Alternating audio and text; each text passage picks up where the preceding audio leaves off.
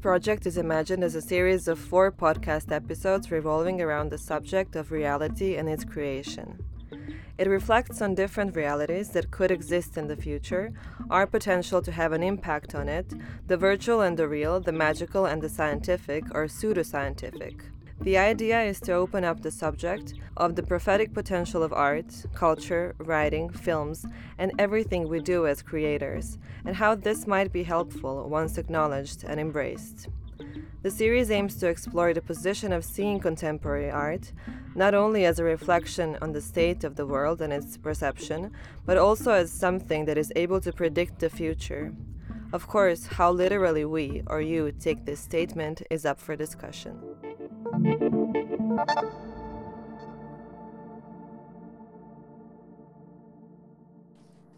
Hello.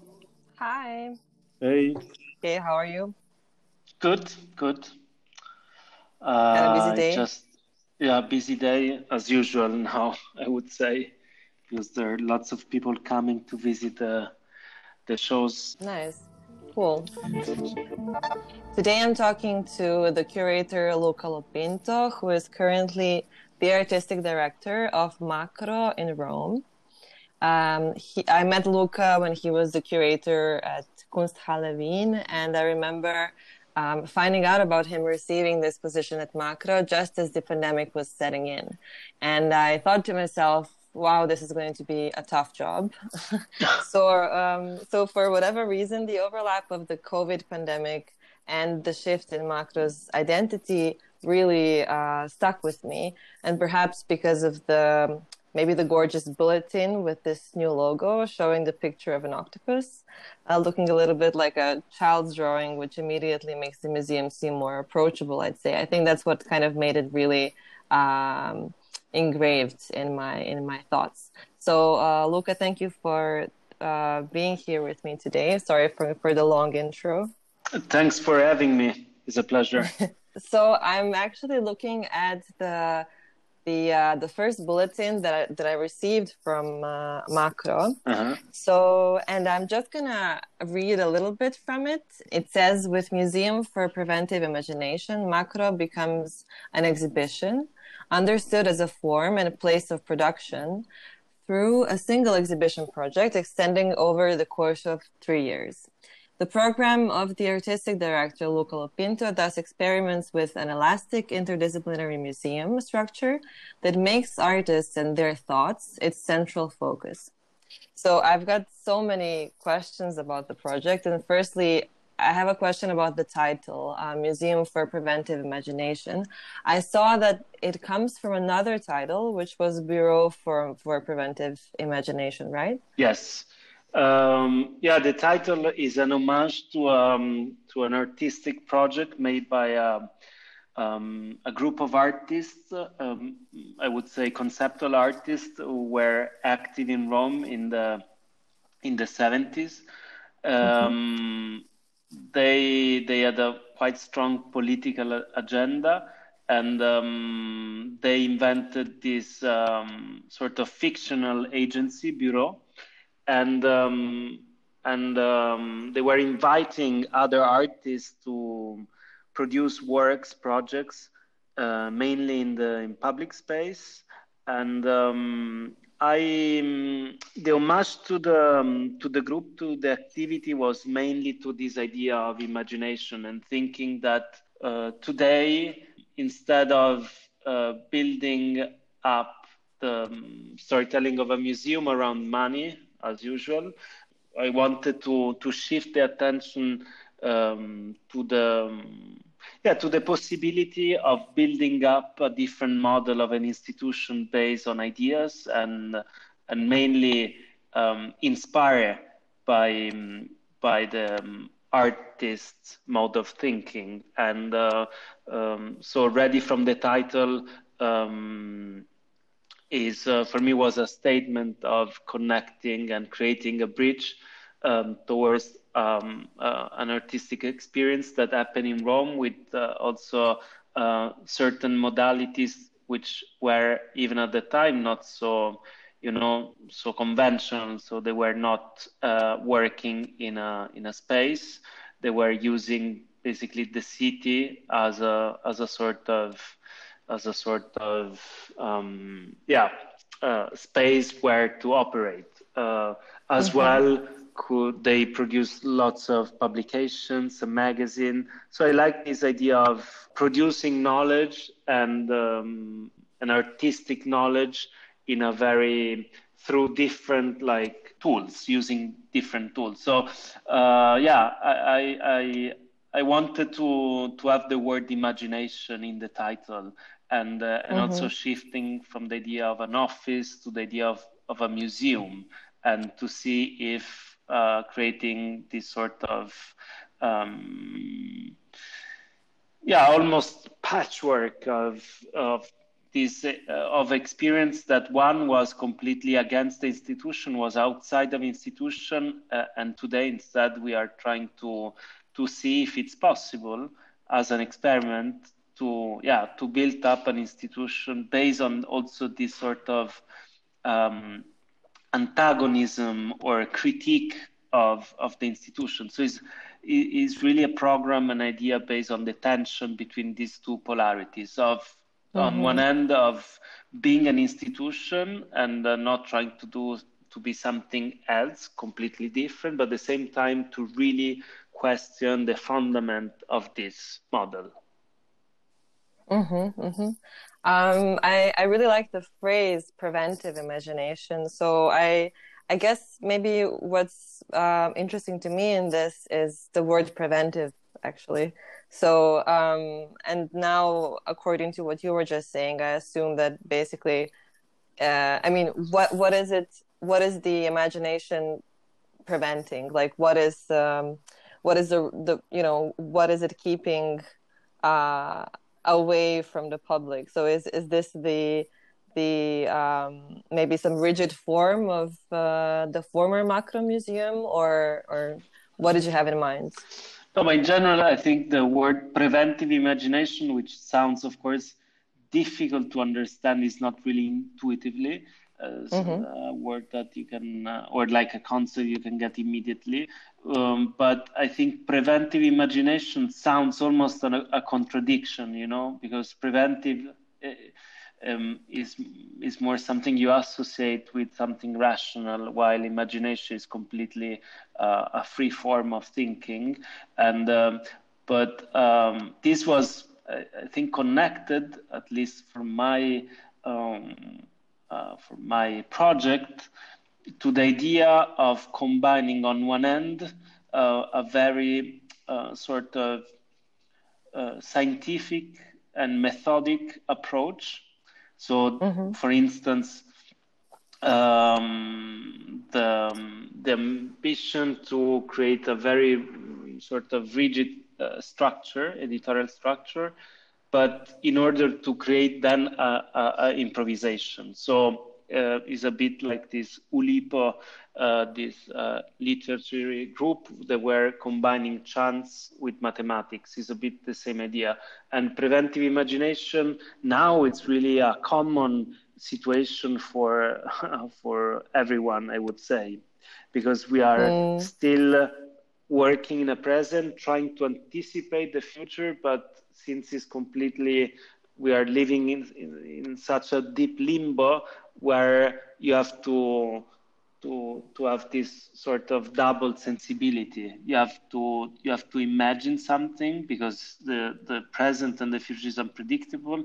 But at the same time you know you have to get an understanding of the thing. And um, so mm-hmm. um, yeah this is the main uh, think of how the the, the idea of also using this title as a certain ambiguity um, that mm-hmm. I like. But of course, uh, uh, was not so so easy, you know, as a title for an exhibition or uh, for a museum, and that's why um, I, I I thought the necessity of having an avatar, and and that's why we we we got to the to to the idea of the octopus of having uh, as a mm-hmm. as a as a symbol of the museum as a sort of quasi logo also it's not exactly a logo um, since um, first of all it was designed by an artist, so it's not something we found on a on a data bank or you know this logo uh, mm-hmm, mm-hmm. you know pre uh, pre-design and there are different type of octopus so the idea is uh, is to um, i thought this animal is really uh, is really the um, the perfect example of the of of the present of mm-hmm, course we, mm-hmm. you can think from uh, Donna Haraway, but also um, um, yeah. you know the model of having uh, one body with many extensions, with many tentacles, exactly. and and this yeah, is, yeah. really what the, the, the program is. You know, the idea of a magazine, of thinking the museum as a, as a magazine, which has different sections, so different tentacles, but these different tentacles, even if it's a fragmented body, is still a body. So there is a unity and uh, and so but it's not uh, it's up to you to then reconnect to the to the sort of to the main uh, to the main body so this in between situation i think is maybe the also the in the dna of the whole uh, of the whole project mm-hmm. Yeah, I I've noticed that the octopus actually really uh, has a resurgence lately. I, I don't know if you've I mean, I watched this teenage series on Netflix called The Chilling Adventures of Sabrina, and I was really, um, it was really funny that I mean, that they were actually referring to so much of H.P. Lovecraft's mm-hmm. mythology and uh, this Cthulhu octopus-like creatures, like they, you know, they occur in this Netflix show. And so I was really thinking about it as well, how this symbol of the weird and the strange is it, octopus is it sort of right and then mm-hmm. I, I even see it kind of as a symbol of uh, the world that we're living in today um, so not, yeah so i think it's a really really great choice for for the project that you're doing um, yeah and yeah. also um, being the avatar being uh, like uh, uh being like um, embodying the the museum um, um, is also the reason why the the newsletter, the voice of the museum is always like in in first person and is is the octopus, is the museum um, that is um, talking to you, and uh, mm-hmm. and this uh, is the result again of self questioning. Also, the whole uh, protocols on with which a museum speaks today. So speaks today in terms of um, exhibition language. For instance, I always want to have the artists uh, writing uh, the captions, and uh, so having really putting at the at the center of the of the of the um, of the museum the artist's voice, not only the work, and uh, and as well mm-hmm. for for the for the newsletter i i thought why all the institutions all the galleries always um, speak in, in in third person with this sort of uh, fake objectivity which i always get a feeling of also a certain um, not arrogance but I, I, like to to create a more uh, intimate and more kind of uh, smooth or even relaxed kind of um, uh, situation. So I thought, you know, if we if we if we are trying to do some to create a different model, at least try to do our best to do that, we have also, um, you know, um, apply this approach to all the to all to everything, including the way the press releases are written, the way the newsletter is. And I mean, I was honestly even surprised by the feedback that I had because it looks, I mean, to me, sounds, um, yeah, not a revolutionary idea, something basic, you know. It just uh, is the result of a process of self questioning more than anything yeah. else to think of the institution as a person in a certain way, you know, and so that mm-hmm. you uh, is not like an invisible uh, uh, sort of authority. Also because the museum still is still today um, linked with the with the idea of uh, of a of a voice of of a power voice. You know, uh, the authority that if you enter in a museum, what is inside there is in a certain way has been approved. You know, it's like having a stamp that that's art, while here is also uh, trying to give uh, this uh, to share this um, yeah this sort of endless idea of interrogating about what we are um, what we see and uh, so trying to ana- analyze more than just receive passively a cultural object of any kind mm-hmm. Mm-hmm. Um, and if so, for example, you've mentioned the artists and how they're very important now. Um, so not just their works, but also their voices uh, in the new muse- museum. Mm-hmm. Um, and so I was just, you know, thinking about uh, this very phrasing that you're having. So if the artists are now the central focus of the museum, then where would you say was museum's focus before? Um, let's say that, of course, there were artists also before, but this is, uh, um, I mean, uh, what I propose here at Macro is, is really the result of endless conversation with artists. And I got the mm-hmm. feeling that um, when they um, collaborate uh, with institutions is always a great pri- privilege of, especially of of having the possibility of dealing with a wider type of you know um, visitors and uh, also maybe in terms of um, of ambitious in terms of you know production or or so on. But the end uh, um, i think um, the, the the feedback i got is always of you know something very problematic is not really like a space of of freedom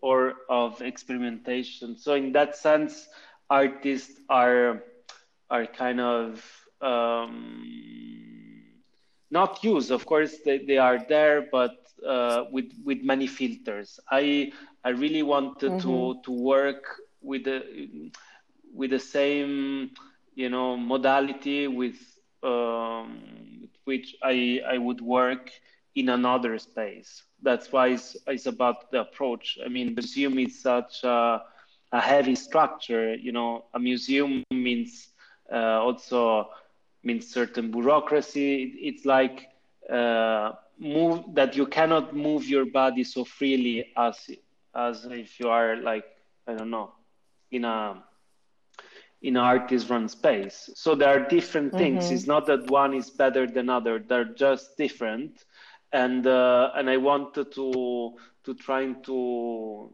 yeah to bring that certain idea of uh, that also a museum can be a rehearsal space and not a space where you get and to present the end of that process you know of mm-hmm. so usually the museum is is where you get with a with something that is quite defined and uh, mm. or uh, even the museum has in its uh, DNA this sort of pedagogical aspect, uh, where mm-hmm. um, that's why before I mentioned uh, the captions written by the artist. Uh, having a caption written by the artist, it means that it's not didactic. Maybe it's not it's not about explaining something. It's more about evoking, suggesting, and and for me, um, a cultural experience is not entertaining. So there is a you have to invest a bit of your time, curiosity, and uh, so you have to to make this sort of exercise of interpretation. That's why the idea of having a museum as a magazine it means that you have to read, you know, and you have to read something that a type of content which can be very very different. And for me also. Um, um, the necessity of including different type of languages and giving them uh, lots of space like design, publishing, uh, music um, is quite essen- essential in, in that case because it's, it's about the complexity of, of what is um, culture today and, uh, and trying to be um, also to present it in a, in a way which is uh, closer to the to the to the way artists think, more to the that to the way let's say the institution thinks that should be shared with a with a with a general um, audience. You know, that's maybe for mm-hmm. me the the the difference of when I mean mm-hmm. having mm-hmm. the artist at the center because um, um, art is more about uh, you know it's not that I ex- explain something it's uh, when you have a gr- great work of art. It's something that is poetic has this power to yeah to sort of to you're completely catched but and you're left with, with a with a feeling of um, yeah of also of interrogation of questioning something. Not only what you are seeing in front of you but in general. And uh, it's mm. not always the case. And uh, so but without knowing what is the result of this process that's also something which is part of a, um, of a, um, of a creative and artistic you know um, um, process of working usually instead the mm-hmm. museum doesn't want to uh, to mm, you know everything is planned in advance here instead, I don't know everything what could happen. It's mm-hmm. more about activating, so it's uh, is a big risk. Yeah, yeah, but it's also very appropriate, uh, like responding to the time that we're living in. I mean, 2020, for example, was basically you know like you couldn't make any plans anyway. So I guess it's uh, quite apt. Yeah, I, I mean, I think this museum, uh, since as a very dysfunctional architecture and had a very precarious and troubled history, I thought could have been the perfect kind of model from where to start this. You know, something uh, you can uh, to take this object and trying really to um, to investigate it, and uh, mm-hmm. and maybe here um, it's it's easier to do it here than like in a major museum Mm-hmm, mm-hmm.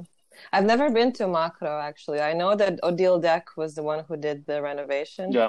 Um, and and that's probably just because my first degree was in architecture, so I was quite okay. interested in architecture. So, how would you describe the space? Why do you think it's complex? Uh, first of all, because it's um, it's a museum made of two bodies. One, the old one, is a former beer factory. Um, mm-hmm. um, so, it's an example of um, industrial archaeology in a certain way. And um, so it was not meant to be a museum since it was a factory and was and the museum opened at the end of the 90s and was only in this old part. But then in, in 2000, they they realized the, the space was enough was not enough and um, it needed like an expansion. So there was an international call, and uh, the Odile Decq Studio won.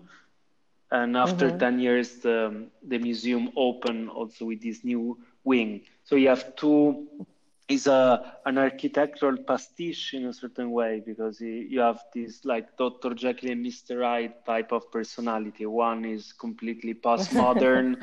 uh, the Odile Decq, and the other instead is, as I said, um, uh, a former factory, old, old uh, um, with different rooms connected by two uh, tunnels, sort of passages.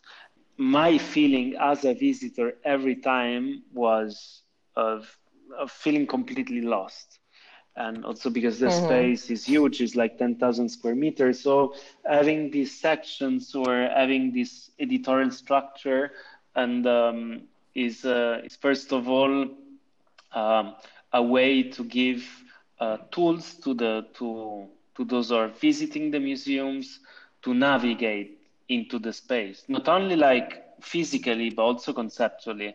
And um, so I really like the, um, the fact that you can flip through um, the pages of of this magazine, and um, and we in fact we did lots of work and research to find the best way to apply this physically to the space. So uh, in front of each um, exhibition space, you have this big, colorful yellow flu sort of covers for the different section where you have the title, a short explanation. So mm, I think was re- really, really important also the way you display an idea, mm-hmm. uh, especially mm-hmm. because the museum is a uh, is the only uh, museum of contemporary art in Italy, uh, which has no ticket entrance, so it's, it's completely for free. Uh, and this, I think, it's quite important today. Um, mm, yeah, I wasn't really thinking about it, but yeah, that, that's that's true. I mean, here um, in Belgrade, I think you can still. Actually, I'm not sure. I think now we do charge for all museums, but it's really symbolic. Um, but there, are usually particular days on which you can actually enter for free. Um, but yeah, that's that's very important. Yeah, that's why um, the the idea that you have just one project uh, articulated in articulated in three years is also the idea that you to overcome the idea that an exhibition is a fixed object but since it's, it's like having uh, the museum becomes as a sort of online magazine where you do reshuffle, you have a new mm-hmm. content coming. So you don't. I think uh, I wanted to create a condition for um, yeah, inviting uh, people to come to the museum not only one but just uh, really yeah. Um, communicating the idea that you can go there not just for a, a single cultural experience, but is a place where you can go back, you can visit just one thing. And uh, so you're not, you don't have to feel the burden that you pay a ticket and then you have to, you know, to see everything like from A to Z, because this is not the way mm-hmm. uh, we live today and so there is a, there is lots of fra- fragmentation there are lots of different type of contents associated but at the same time there is there, there is um there is a system and um, mm-hmm. so um, I, I like the, the idea that y- you can you can come here and just focus on one section it's like um, is like a, a, magazine where you have autonomous columns and so you don't have to it's like it's not like a novel that you have to read from the beginning to the end because if you start to read a, a novel in the middle is you lose the you lose the the plot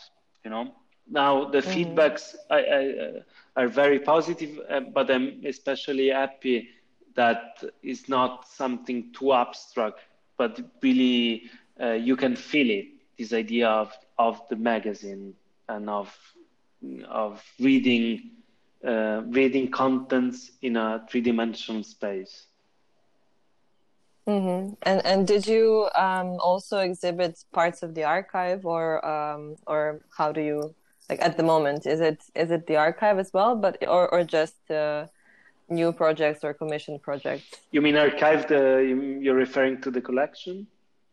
The collection, yeah. Yeah, the museum has a has a collection of roughly 1,000 works, and mainly of Italian artists.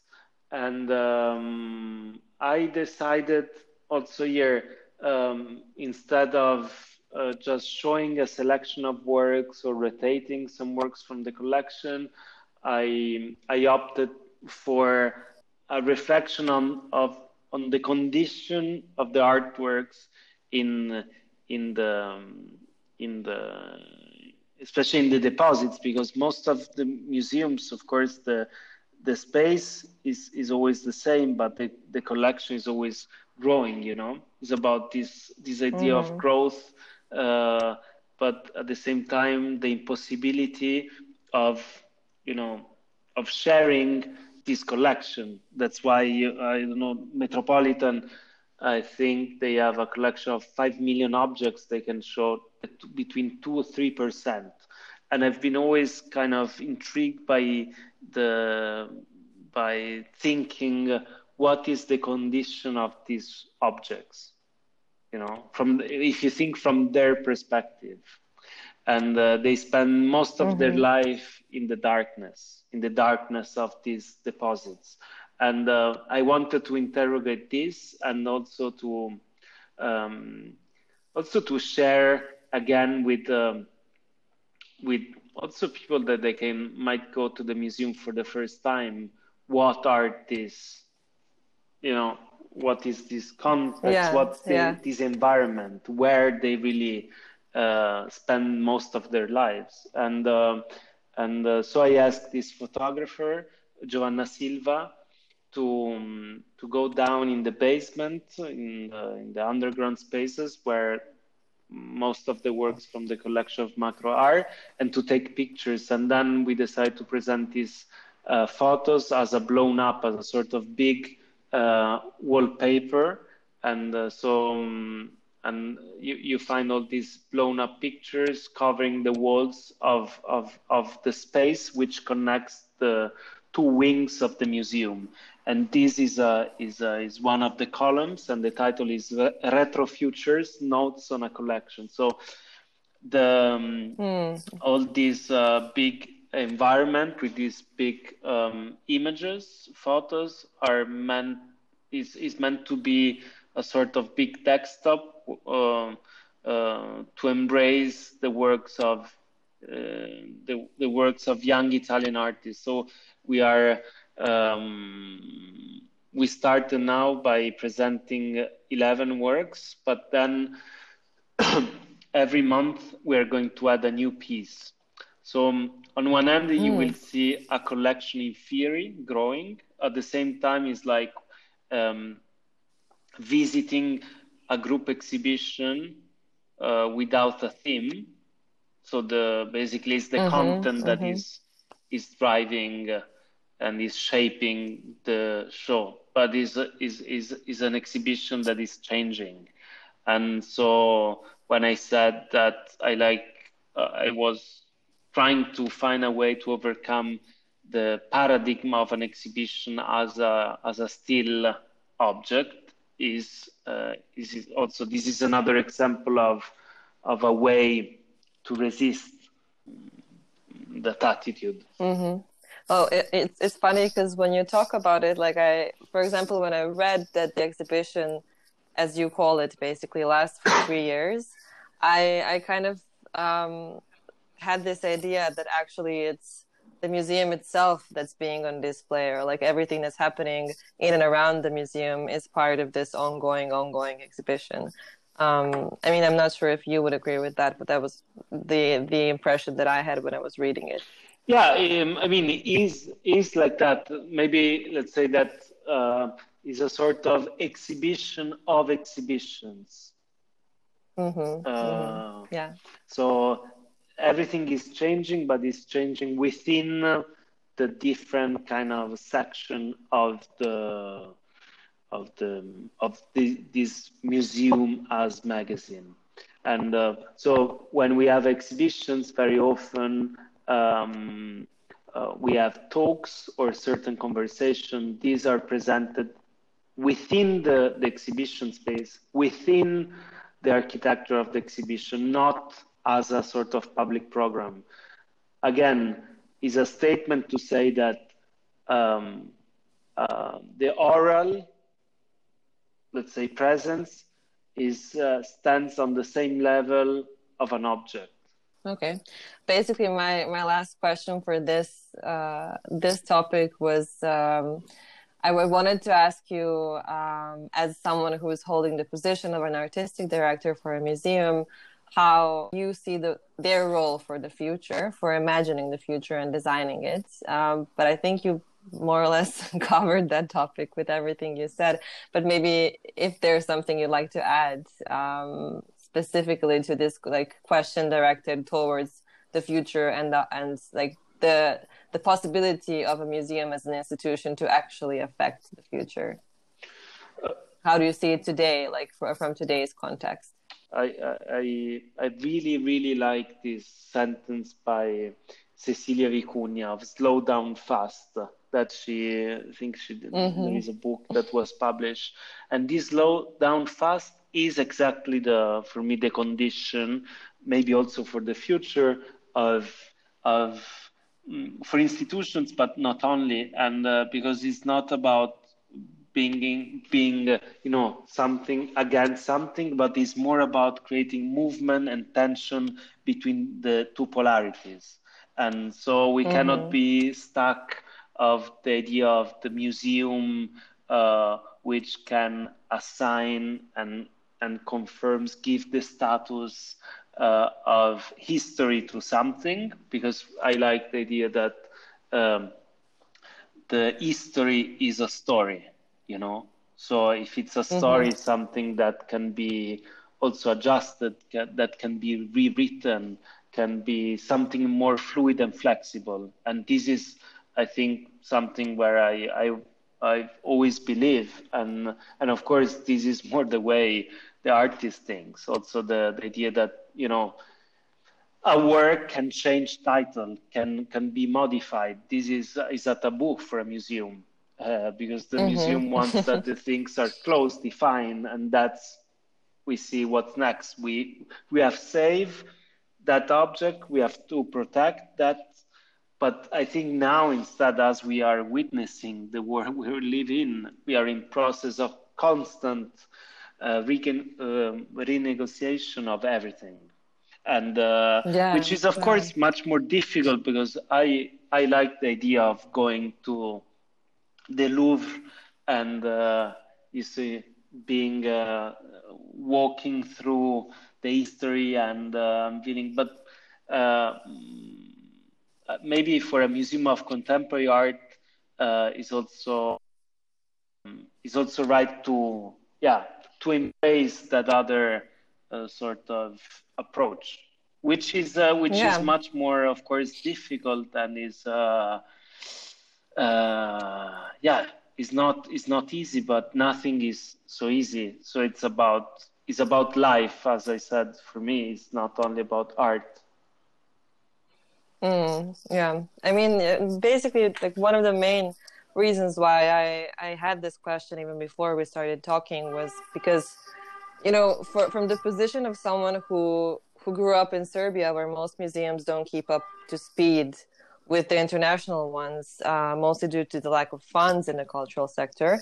I've always been curious about institutional critique in the West, you know, like because I, I completely understand this this position of um, actually wanting to put things on a horizontal level, you know, like to to give less authority to the museum, but also to kind of make it more friendly and not in a way that uh, minimizes its effects, but in a way that makes it more approachable. But then on the other hand um, like me as you know as a little girl growing up and all of that i was even kind of yearning for a bit of um, like a, some sort of classical structure in museums. And um, you know the, this sort of power that i was uh, seeing in you know in, in the western museums. So that's super i mean you know this is a personal story but it's also something that draws me to think about um, you know how actually it's a privilege to have that kind of platform and how it's um, of course it's necessary to to deconstruct it today especially in the context of a contemporary art museum as you said but it's just i guess it depends on where you are and sure. if, whether you're in italy or in, in serbia or in another place in the world um, yeah, yeah, yeah. just wanted to touch upon that in the end um, yeah so uh, another thing that you mentioned uh, right now was something about yeah like history uh, about basically telling a story in a sense or like mm-hmm. make, making us choose between different stories. And this uh, kind of reminded me of i think this was the last exhibition you did at the kunsthalle wien i'm not sure if it is uh, time is thirsty. Yeah, yeah um, so i unfortunately i couldn't come and see it even though i was frequent, frequently visiting vienna in that period. Um, and I, I, didn't get the, a chance to see it, but um, I found it interesting that it almost coincided with uh, Time, which was Anna Sophie Berger's solo show in Belgrade, where we actually mm-hmm. met, the, the, two of us, um, and how both shows refer to time as a category. Um, and also both feature Anna Sophie, basically. Yeah. So that was just like a funny coincidence. But I was uh, actually curious about the title. How is Time Thirsty? What were you referring to? That's a good question, but very often, as as in this case, it came of you know i just thought you know uh, is a is a as you said is an exhibition um, conceived as a sort of time capsule and um, uh, where i wanted to going back to 1992 mm-hmm. um, and um, but I don't want. I didn't want to have a very didactic title, no too dry, so no nothing like 1992, 2020, uh, something a bit more poetic, and um, and then I thought, yeah, time is thirsty, but yeah, honestly, I, I there is no there is no yeah no much to say about the title in the sense that i mean it, it sounds good. I think the words kind of go together well. Yeah i like the, the idea that time can i mean that time can be thirsty. And uh, but also also that exhibition actually really um, came from this uh, feeling of instability you know of kind of also trying to experiment with the exhibition per se. And uh, mm-hmm. also, I would never imagine myself to direct a museum. And for me, the idea of shifting and um, and uh, transforming a museum into an exhibition is also a way to make um, to play the game with my in uh, using tools which I'm more comfortable with you know mm-hmm. and uh, yeah so it's uh, at the end that exhibition was really a sort of um, kind of prequel of what then uh, what i'm what i'm doing here at, at macro mm-hmm.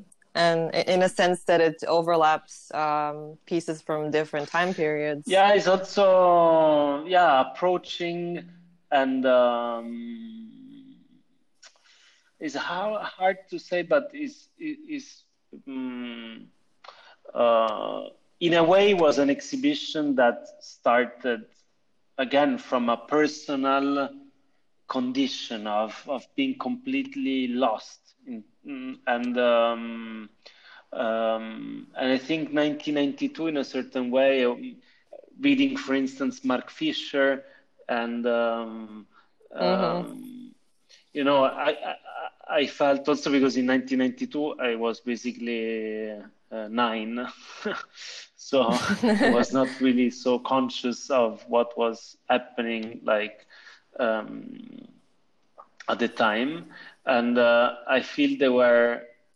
certain kind of connection to the to the um, to the actual situation. So of being completely um, yeah in this limbo and uh, mm-hmm. uh, and instead of immediately finding an answer i wanted to share and creating uh, through an exhibition uh, recreating an experience where we can all of us together uh, exchange and ideas and uh, you know how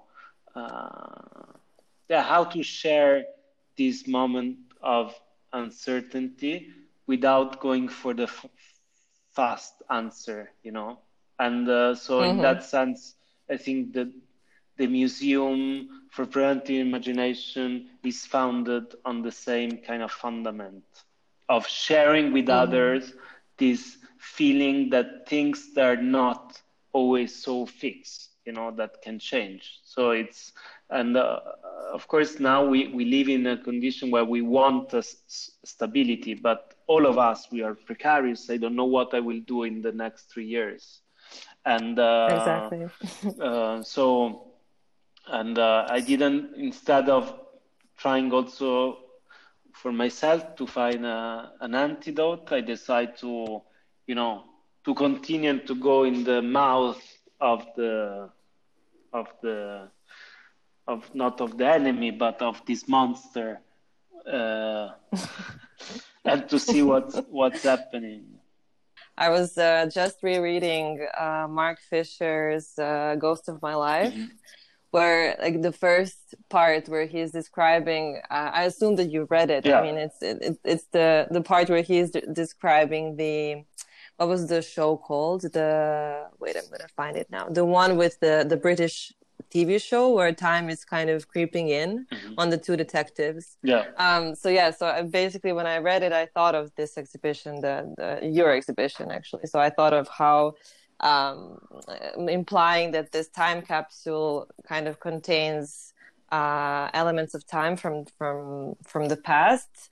It did remind me of what what he was writing, um, and in a sense, it also connects to to what I'm doing um, here for this project. For the, I mean, not just for the podcast, but also for the exhibition that's going to be um, actually part of this broader project, which actually refers to the year 1999 when I was nine years old. Mm-hmm. Uh, funnily, funnily enough.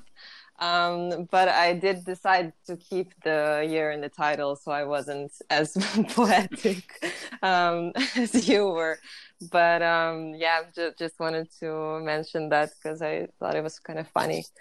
Um, yeah but definitely i mean i think mark fisher did um, did such a great job at um, kind of encapsulating everything that we're experiencing today right like i i feel like this concept of, of hauntology is so powerful and i feel like it's getting even more that way lately. Or, or maybe i'm just getting older i'm not sure.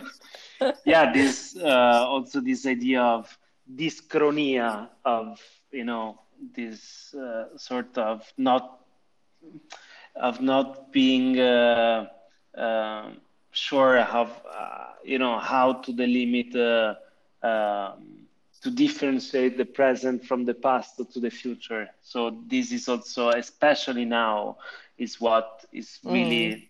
when I say we live in a limbo, uh, in a temporal limbo because you it's really um, yeah, it's really poignant uh, all this sort of reflection and uh, and uh, yeah,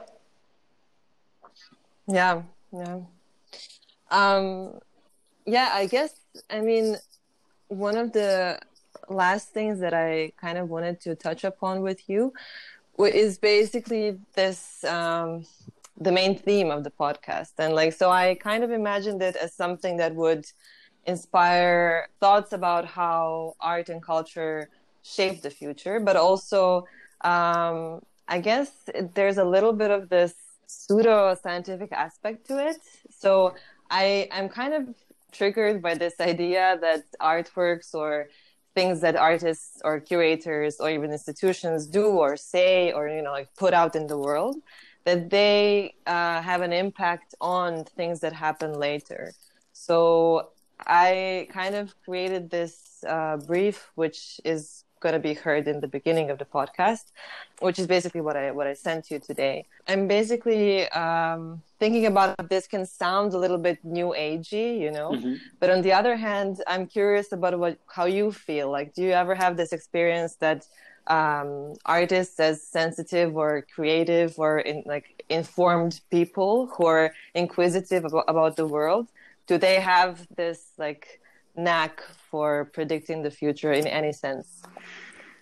Yeah, I, I mean, it depends. I think, uh, of course, artists are a bit like poets. They um, they they work using a, a different type of you know modality compared to I don't know philosophers. So I think sure, but it really at the end it really depends. So it's very talking about future. It's always like a very dark and trouble uh, and trouble thing uh, area, but. Um, yeah, I mean, I I I, I tend also not to cry, creating too much a mythology of the of the figure of the artist, mm-hmm. especially today, because they're constantly in, in moment like today. They're always we are looking always for someone uh, there to save us. And uh, while I think uh, yeah. Uh, artists are not meant to to save us, they can uh, usually they work they don't work in sync you know they're a bit out of sync thanks god uh, otherwise the, you know poetry has a different yeah. rhythm or must have a different rhythm so uh, it's like waves but then every time you can choose your sort of answers you know so it's very it's very hard to say uh, if they are you know, what they predict, where they predict is. Uh, but sure, I mean, I think mm. uh, history or like the past have shown that uh, intuition by artists and poetry became kind of quite. Uh, they had a resonance uh, later, and so maybe we have just to wait yeah. I mean, I, I guess I was kind of uh, the thing that inspired this thought. I mean, there were a couple of them, but one of them was I like now I can't even remember who said it. I'm gonna edit this and uh, insert who said it. But there was someone, uh, I think it was Heidegger, even like one of those you know mm-hmm. old school philosophers from the 20th century, um, who said something that like co- that contemporary art needs to have a futuristic component, so that in order for something to be contemporary, it also needs to be oriented towards the future. So I think this was the first time when I thought about this idea, you know, generally that there is something a little bit prophetic in that. Like you have to uh, guess or like intuitively feel, you know, in which way, like direction the world is moving. So um, that was kind of inspiring to me.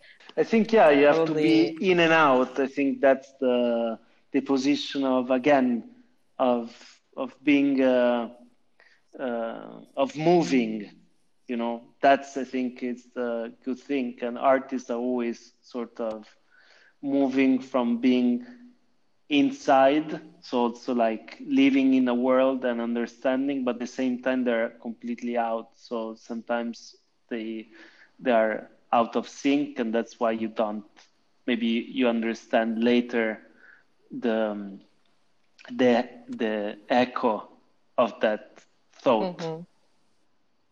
Yeah, yeah, yeah, exactly. Okay, great. Um, well, thank you for taking the time to talk to me. It's already been an hour. Um, it passed really fast for me. Yeah, for me as well. no. Thanks. Thank you. Yeah. Enjoy the rest of your Talk day. soon. Ciao. Bye. Bye.